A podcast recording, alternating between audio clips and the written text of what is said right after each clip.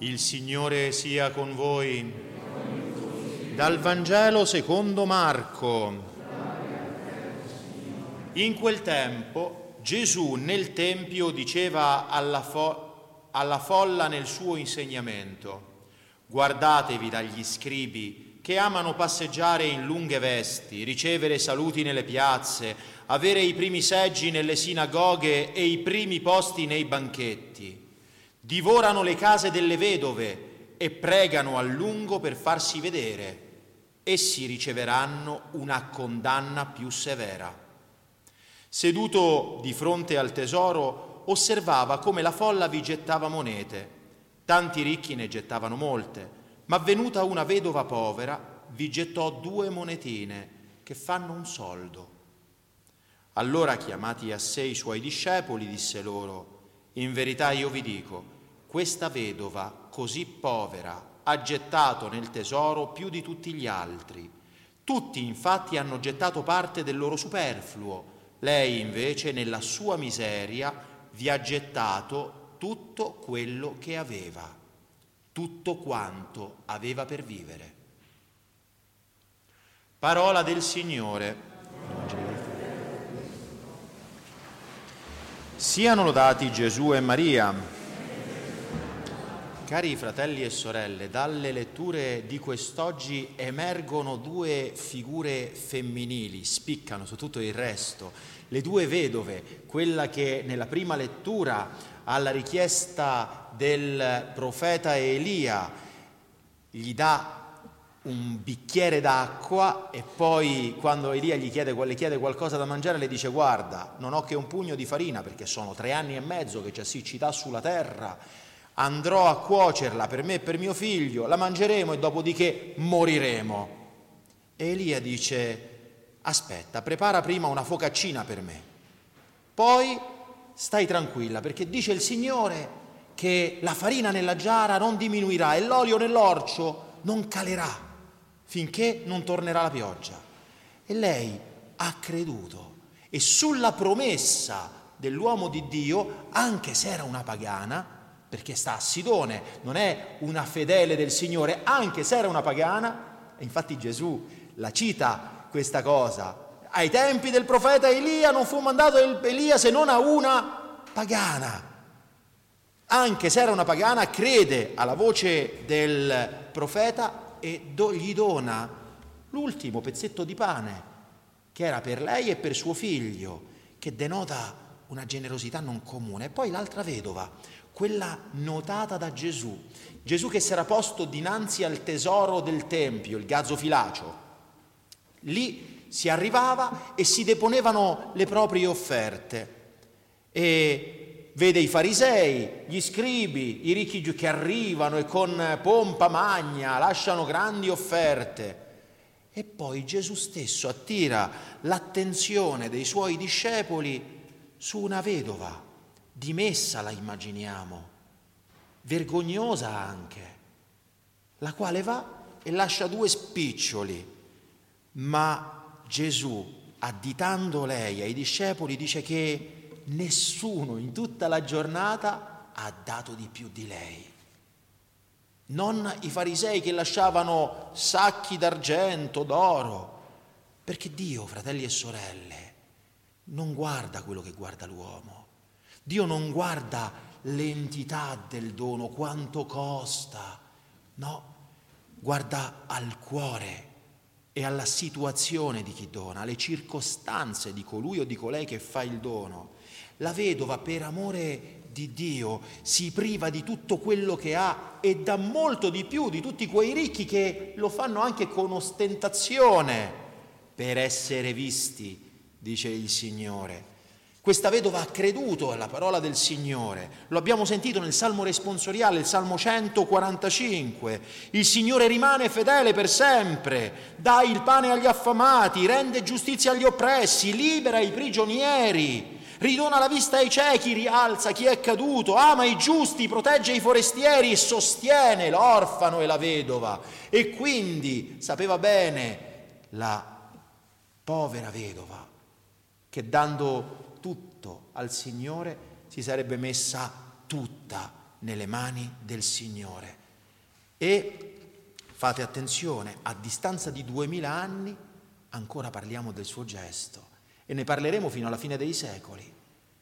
Quel gesto di amore, di fede totale a Dio. In effetti il gesto della vedova del Vangelo è anche più perfetto della vedova del, del primo, della prima lettura. Perché? Perché lì c'era la promessa del profeta, lì, in quel momento, di uno che si sapeva essere uomo di Dio. Quindi se l'ha detto l'uomo di Dio. Qui, nella, nella vedova, davanti al tesoro di, del Tempio di Gerusalemme, c'è la fede nuda e pura. Aveva né più né meno fratelli e sorelle, anzi aveva molto meno, perché noi abbiamo anche Gesù e il Vangelo, di ciò che abbiamo noi, la parola di Dio. Sulla parola di Dio e sulla fedeltà di Dio che voglio credere, do tutto, do tutto, do tutto. Appunto, questo gesto non si spiega se non con una fede immensa, immensa, che non si appoggia sulla promessa di qualche uomo, ah l'ha detto Tizio, l'ha detto Caio, l'ha detto il profeta, no, ma si appoggia solo sulla promessa di Dio, con la motivazione di amarlo e di servirlo con tutto il cuore. Gesù, Gesù per spiegarla questa cosa ai suoi discepoli dice in verità io vi dico che è lo stesso a dire fate attenzione apostoli miei non giudicate secondo le apparenze ma giudicate come giudica Dio secondo verità in verità io vi dico e ora la verità è che quella vedova ha dato più di tutti perché ha dato tutto ha dato tutto, non ha tenuto nulla per sé. Il Signore, fratelli e sorelle, non ha bisogno dei nostri beni, del nostro oro, del nostro conto in banca, nostre, dei nostri appartamenti, che se ne fa? Sua è la terra e quanto contiene, figurarsi se gli importa qualcosa, se gli do 100 euro, un milione di euro, un miliardo di euro, che cosa ci fa? Carta straccia, a cui noi per convenzione diamo valore, noi esseri umani, ma dinanzi a Dio un milione, un miliardo è la stessa cosa, polvere, polvere. Il Signore si compiace di chi lo teme, di chi spera nella sua grazia, dice il Salmo 147.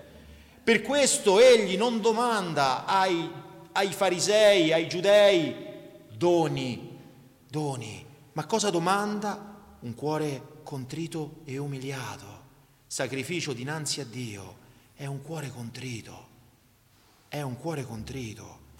E dinanzi a questa richiesta del Signore che in effetti viene a chiedere amore, perché Gesù in fin dei conti, se andiamo a riassumere il motivo per cui viene, viene per chiedere amore, per chiedere attenzione e amore di noi miserabili creature nei confronti di colui da cui abbiamo ricevuto tutto, del nostro creatore.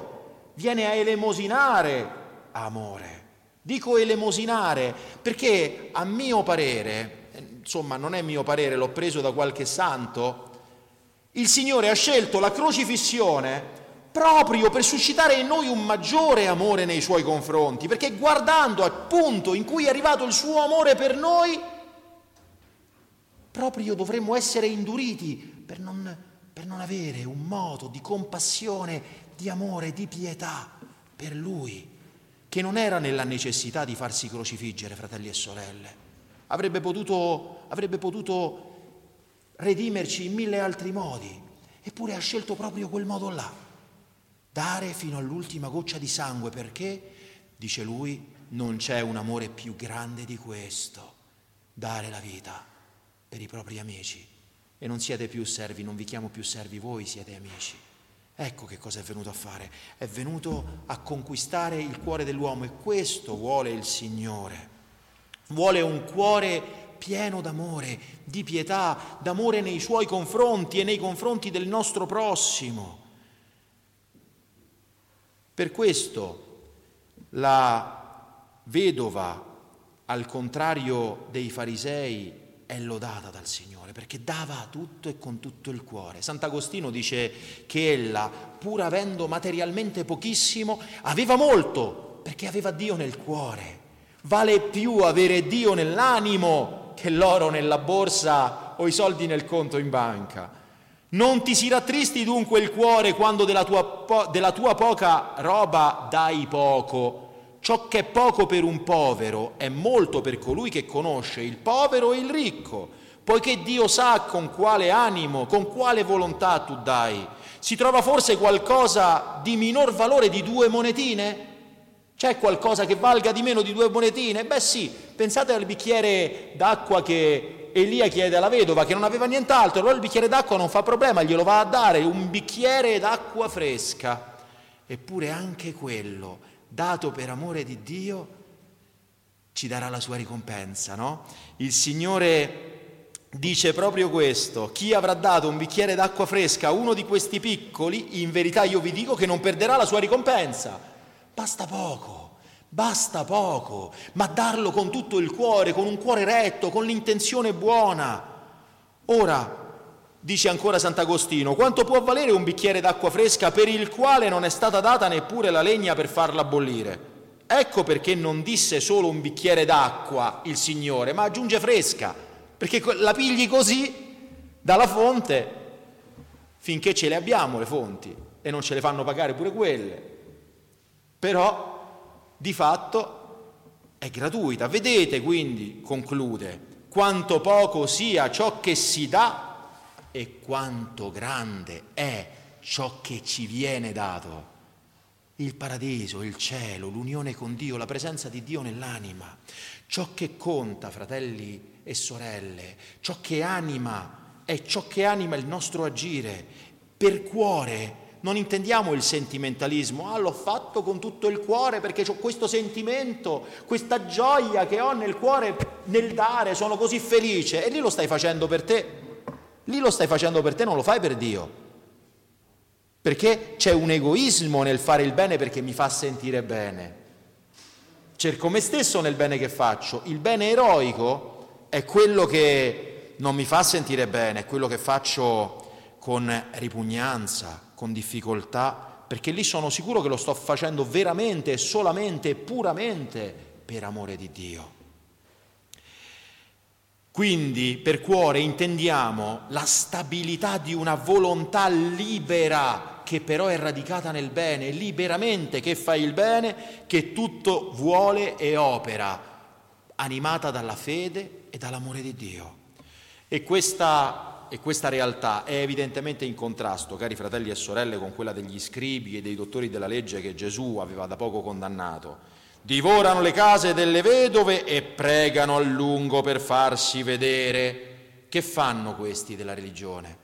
Rendono la religione un piedistallo per mettersi in mostra, per eh, nutrire la loro ambizione e invece di tutelare la causa dei più deboli, degli ammalati, delle vedove, degli orfani, approfittano della loro autorità per depredarne i beni. E qui ci dobbiamo fermare un secondo a riflettere, perché se un uomo, un essere umano, non è profondamente retto e sincero, e desideroso della propria santificazione e timoroso del giudizio di Dio, può giungere a servirsi della religione, come è accaduto nella storia, per, e come accade, per i propri interessi egoistici e spesso immondi e immorali. E questo è di grande scandalo.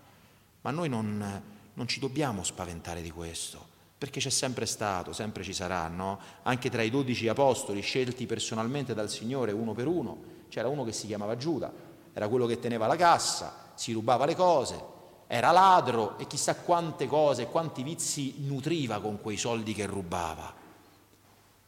Noi non dobbiamo preoccuparci per questo, dobbiamo pregare piuttosto di non essere anche noi come essi. Perché? Perché la vera religione, questo vale per gli uomini di Chiesa, tra i quali il primo è colui che vi parla, ma per tutti è servire Dio in spirito e verità, dice il Signore Giovanni 4:24, accompagnando la preghiera che deve essere per tutti abbondante e costante, perché non devono pregare soltanto i frati o i sacerdoti o gli uomini di chiesa, devono pregare tutti i fedeli, è una necessità quella di pregare tutti e sempre.